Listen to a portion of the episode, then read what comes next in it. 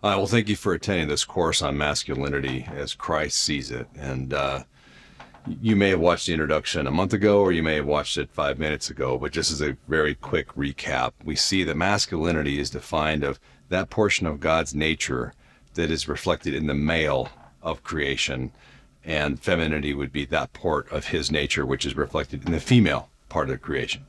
Now we know that God has said we will perceive Him through His male attributes. So God says He's Father. He says He's Son. Um, when we address Him, we address Him with male pronouns. And that does not mean that male is more valuable than female. It means that this is the identity that He has put on us. And so when we understand who we are as men, we understand how to properly reflect that portion of his nature that we as men are supposed to reflect. And that's what this whole course is about is what does it mean to be a man? What does it mean to reflect God's nature the way he has intended for me to reflect his nature, not the way culture says, not the way history says. And so we often tend to get ourselves caught up in a 1950s version of a man or a 1980s version of a man or God forbid a 2020 version of a man. None of those things are completely aligned with God's truth. We, we seek to know God's word and God's word only. So we see that we were created in God's image, so we naturally know what's right. All of us were created to be perfect in his image with a natural inclination to understand right from wrong, the way things are from the way that things are not. Sin has twisted and changed that. And we have the great liar Satan, and we're actually going to have a chapter on masculinity specifically talking about Satan, because if we want to understand the issues that we have trying to actually be men and properly reflect God's image, we have to understand that there's a liar constantly pushing us to push us off track. And he doesn't care how he does it. We can be overly effeminized over here, cowardly, or we can be fake alpha males over here and macho and chauvinistic and all those things. And none of those things are a proper reflection of what God's will is. And we saw in, in our introduction that there are things that we inherently understand as being masculine or feminine. We understand that um, being vain is very much a sort of feminine sin, and there's a certain tolerance we have towards, you know, a woman getting ready in the mirror for five minutes doesn't seem weird. A man getting in the mirror for five minutes seems very weird, and our, inherent nature tells us there's something strange about a man who's very vain about his looks. Whereas for a woman, it, it doesn't make it any better, but it certainly is something that we perceive as being more normal and natural. We see that with lots of things strong men, men willing to defend and fight to defend their families, to defend culture, men in the military versus women. We see, we see more of a nurturing, more of a, a family reflected focus. So this isn't about femininity. This is just about the obviousness that we see because we're creating God's image of what's right and what's wrong. Last thing we saw is that we're basing this on my book, Rise of the Servant Kings, what the Bible says about being a man. You don't have to have that book to go through it. In fact, a lot of the information we're going to cover will be different than the book. So we're going to go through each chapter. A lot of this will stand on its own. The book has a lot of cop stories and things like that that help to illustrate the points, things that I've gone through.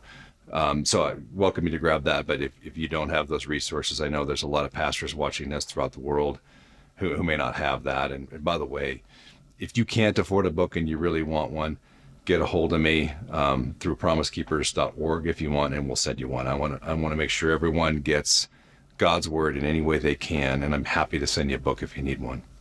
The book starts off with the what for. So if I really want to reflect God's will, if I'm going to give all, if Jesus called me to wake up daily, pick up my murder instrument, and die to self and follow Him, what's the point of all that? If Jesus did it all on the cross, then why should I give up all daily? And then we have this sort of illustration of run life like an athlete, dedicated to winning the victory. And then we're told, fight life like a soldier fighting for a cause. Do whatever it takes to win. Well, win what? If, if salvation is a free gift from the Lord, then what are we fighting for? What are we running for? We'll get to that in a minute. But even more applicably, what does the Bible mean when Paul talks about run life like an athlete? Because we tend to see life a bit like a preseason game in football um, in American football, preseason is when players get together and, and, play games, but they don't really count, and nobody really tries the same, and it, nobody really cares because nobody cares about preseason football. A lot of us are living life like preseason football, not understanding that this life has a very big impact on all of eternity. So, what does run the race to win in life look like? Well, we know that Paul was talking about an athlete from the Isthmian Games. And the Isthmian Games had a very specific uh, way of winning and qualifying. So when an athlete qualified to represent his city or his city state in the games, he came and trained. And in that process of training, it was 10 months long. They trained every day naked. Now in Turkey and Greece and those areas, winter got pretty cold, so it was awfully uncomfortable a lot of times. They not only trained naked, but they had a very specific food that they had to eat. They couldn't uh, drink wine. They had to eat very specific types of cheeses and everything. But more importantly than that, they were assigned people to watch every move they made for 10 months. And for 10 months, as they trained, if they were ever seen not giving their all every second, they were disqualified from the race. And we hear the Bible tell us, do don't be disqualified. And we're not talking about salvation. We're talking about the race to win at life. So they had to they had to train with absolute complete dedication for 10 straight months. Not not what we see from athletes today where they might take a playoff or something. And one time you took a time off from 10 months, you were disqualified. Now what happened if you win? If you win, you went before the Bema seat, the judgment seat. And the judge was there. And that judge would give you rewards. The first thing he would give you is a crown. Usually it was a wreath made out of leaves and whatnot. The second thing you would get is he would give you rewards, rewards that would last for eternity, at least as far as the world was concerned, which was the rest of your life. Back in your town, they'd cut a hole in the in the wall and have a special hole. And the idea was, with such an athlete in our town, we we can have a hole in the wall and we're still safe because he's here. You're you were given a place in the city council. Your your children were educated for free. There was you were forgiven for taxes, you and your children. There was all these uh, rewards that were heaped on you and great honor for the rest of your life. So this is what we're talking about when we see 2 Corinthians 5:10 we'll all stand before the judgment seat of Christ to be judged for the things done in the body whether good or worthless. Here we have the idea of we've run the race of life. Now we're at the bema seat and we're going to be given crowns and rewards for what we did in this life. So therefore we want to stay very dedicated. What does the Bible say? Run life like that athlete, never taking a break. Now, this is the the object of perfection that we're to attain to. None of us will ever get to that point. One of the things about the effeminization of our culture, and I say that not the ne- negative word of feminization, not not the positive, the effeminization, kind of like macho would be to masculinity. With the effeminization of our culture, we have seen that we should take it easy, enjoy life, um, bon vivant, live the good life. Whereas the Bible says, no, you run that race to win, that God has given you a very specific purpose in life for you to go after. And how do we do that? One of the portions we do that is in our masculinity as men. How do we reflect Christ in his nature? He's given us this very nature, and he said, I want the whole world to perceive me through my male attributes and see me as father, as son. Therefore, the, the responsibility on each one of us to reflect on him is very strong. If you're a father, how your children perceive you will have a direct correlation how they perceive God. That's a, a pretty big deal. And if you're not a father, well, you are a son, and Jesus Christ is the son. And so, how we reflect God in our masculinity can have huge impacts. And I think we're seeing that in our culture today as people are very down on masculinity. They talk about toxic masculinity. We see a lot of hatred towards men.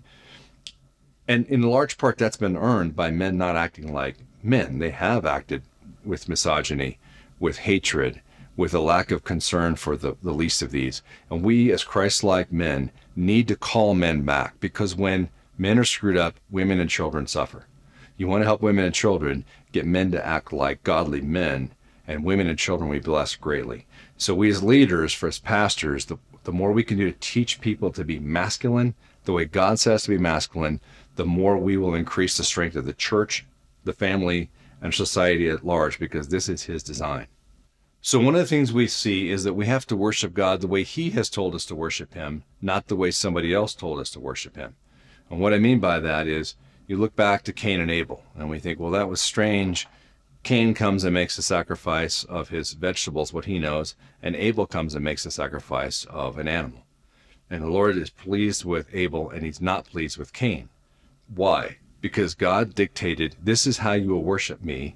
You will sacrifice a living animal. Now, we know, because we get to look backward into history, that what God was setting up was the idea that ultimate sacrifice would be made, the sacrifice of a living being, Jesus Christ, the Son of God, to cover the sins of the whole world. God was setting up types and shadows for the future. And this is how it would be. But Cain said, No, no, I'm going to worship God my way. And I like vegetables. And so I'm going to sacrifice vegetables. And then when God is not pleased with him, he suffers the scorn of the Lord, the discipline of the Lord. And ultimately, he has a choice. Will I follow that discipline and, and get closer to the Lord? Or will I act out of my flesh? And of course, he acts out in his flesh. He murdered his brother and he suffers that, the consequences of that for the rest of his life. So there is a very specific way that God says, I will be worshiped in this way. And we may not always understand it, but that's how it is. And so, in the perception of that, God says, I will be known as male, and you, men, will have a certain specific responsibility on you to reflect my nature because I will be known by my masculine nature. So, how we behave has a great effect on the perception the world has on the Heavenly Father. And one of the things that he has said that brings out masculinity is meekness. Now, in the effeminization of our culture, that word has been sort of changed from meekness to weakness. And I, I used to teach my sons all the time listen, if you want to be meek, you first have to be strong because you don't get to choose to be humble and nonviolent if you're so weak that you're dictated by somebody else. And so, again, this doesn't mean you have to be physically strong. Nothing about masculinity has to do with the size of your arms or how tall you are, how athletic you are, but it does have to do with the, the strength of your spirit inside. But I told my boys, if you want to be meek, you first have to be bold and strong, and then you can choose to not have to exercise that.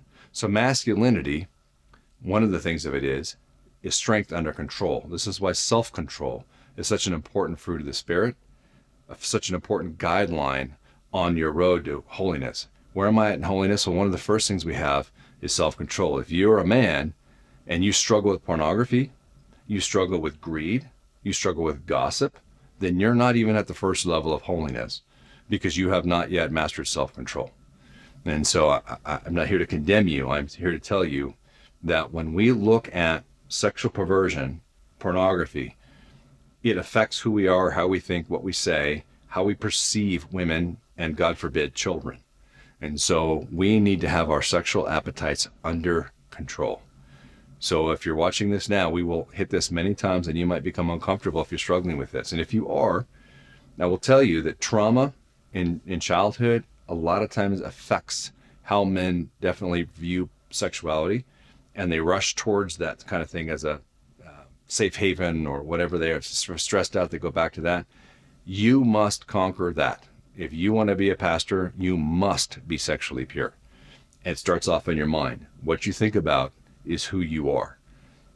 If you need help then get help. And when i say help i mean from a godly man who will explain to you the holy spirit and the lord. I don't mean go to a counselor week after week and obsess on yourself. Now, sometimes counselors are positive. I'm not saying they're not, but I'm saying they can be negative if they teach us to dwell on self all the time, because part of the Christian life is giving self away to serve others.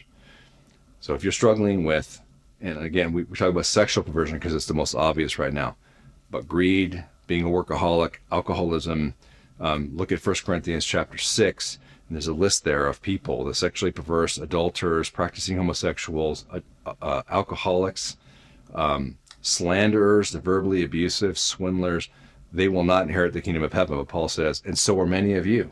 But now you've been washed, you've been sanctified, you've been redeemed by the name of the Lord Jesus Christ. So people have been those things. If you were, all of us have our own sin. You must flee from those sins if you want to inherit the kingdom of heaven. That's in 1 Corinthians chapter 6. So self control leads to meekness because when I'm under self control, I can exercise to control the strength that I have. And all of us do this to some extent. But losing your temper, being verbally abusive, being sexually perverse, being greedy, those are things that we must walk away from. Because if if you're saved, and I certainly hope every pastor here watching this has truly given his life to Christ, you have the Holy Spirit in you. You have the ability to do that. You cannot change yourself in your flesh. You will never will yourself to be a good man harder. In fact, that's one of the biggest problems we've had in the church is people trying really hard to be good until they finally aren't good. And if you're a pastor, that fall can be very loud. So we ha- we must throw ourselves on the Holy Spirit. We must do that if you're struggling, by confessing our sins to a brother who we trust, who can walk through with us. And we must run life like an athlete, that being in constant sin, struggling with sin, unrepentant sin, is unacceptable in a child of God. We may struggle, but we repent. We do everything we can to follow Him when we move on. We must have self control in order to be meek. And meekness is one of those things in the past, the holiness that we're going to get to in a future um, episode. So, why is this so important?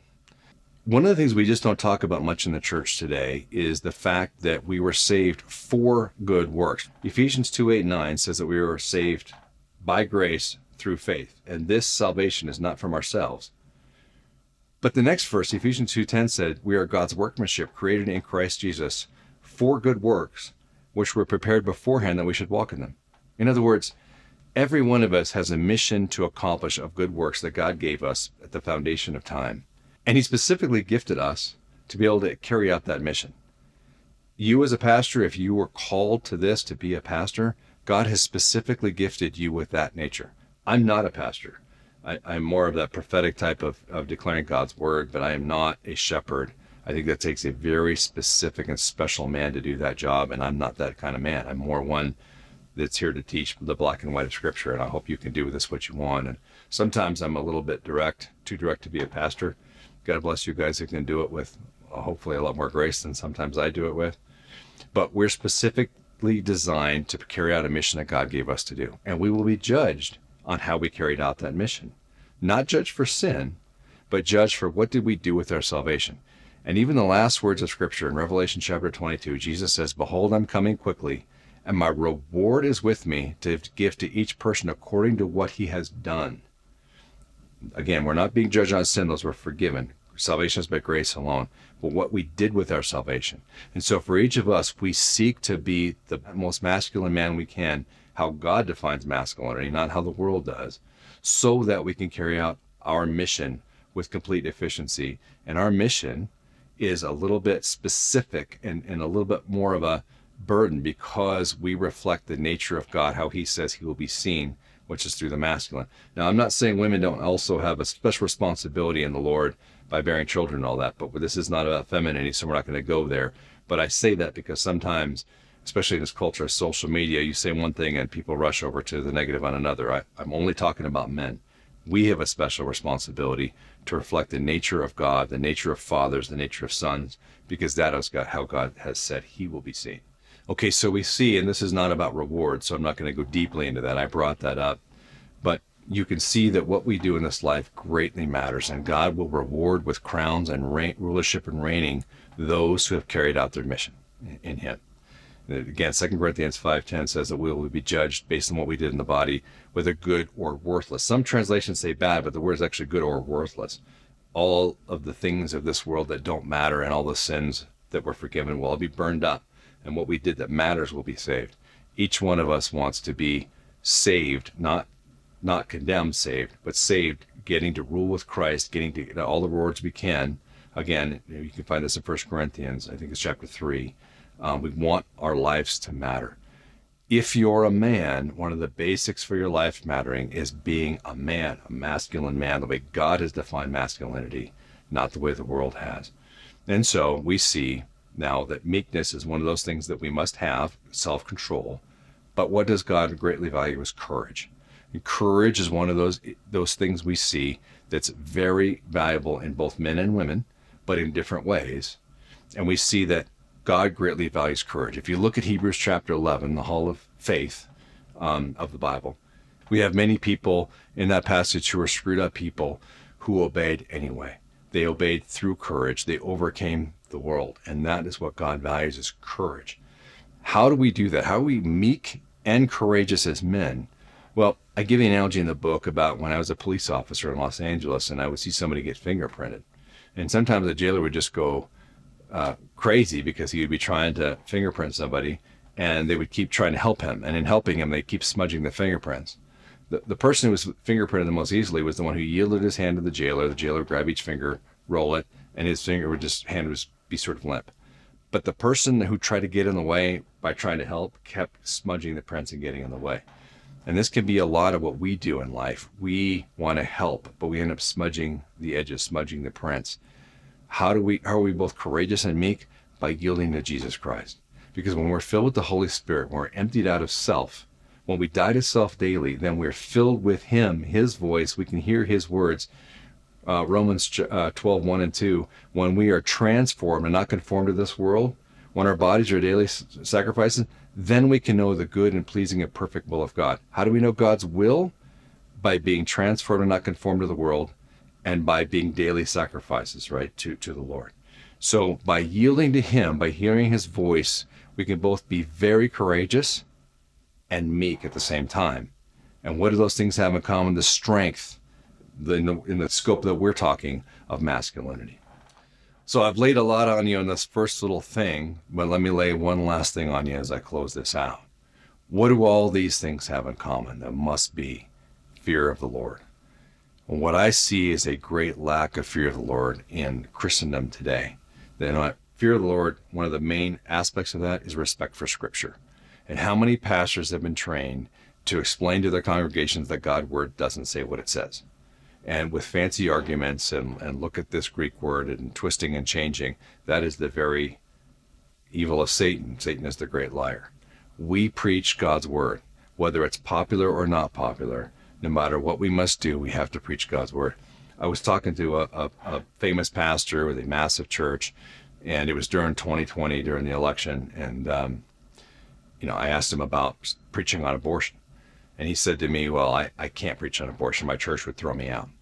Why? Well, it would be perceived as political, he said. And uh, I said, We're talking about life and death here, uh, Pastor. Well, I know, but gosh, golly, you know, my church. And, and I said, You know, let me put it this way. If a young woman goes and has an abortion and murders her baby, and she didn't know it was murder because you, her pastor, never told her, that blood is on your head. And you read Ezekiel when God tells Ezekiel, if you don't tell my words to these people and they go out and screw up because you didn't tell them, I'm gonna I'm gonna blame you for it. And the pastor was, you know, like, wow, that that that's some tough words. I said, well, I, I think that's those are God's words. You know, that pastor a year later ended up preaching a rousing sermon on abortion, and it went very well, and his church grew while other churches were shrinking in 2021.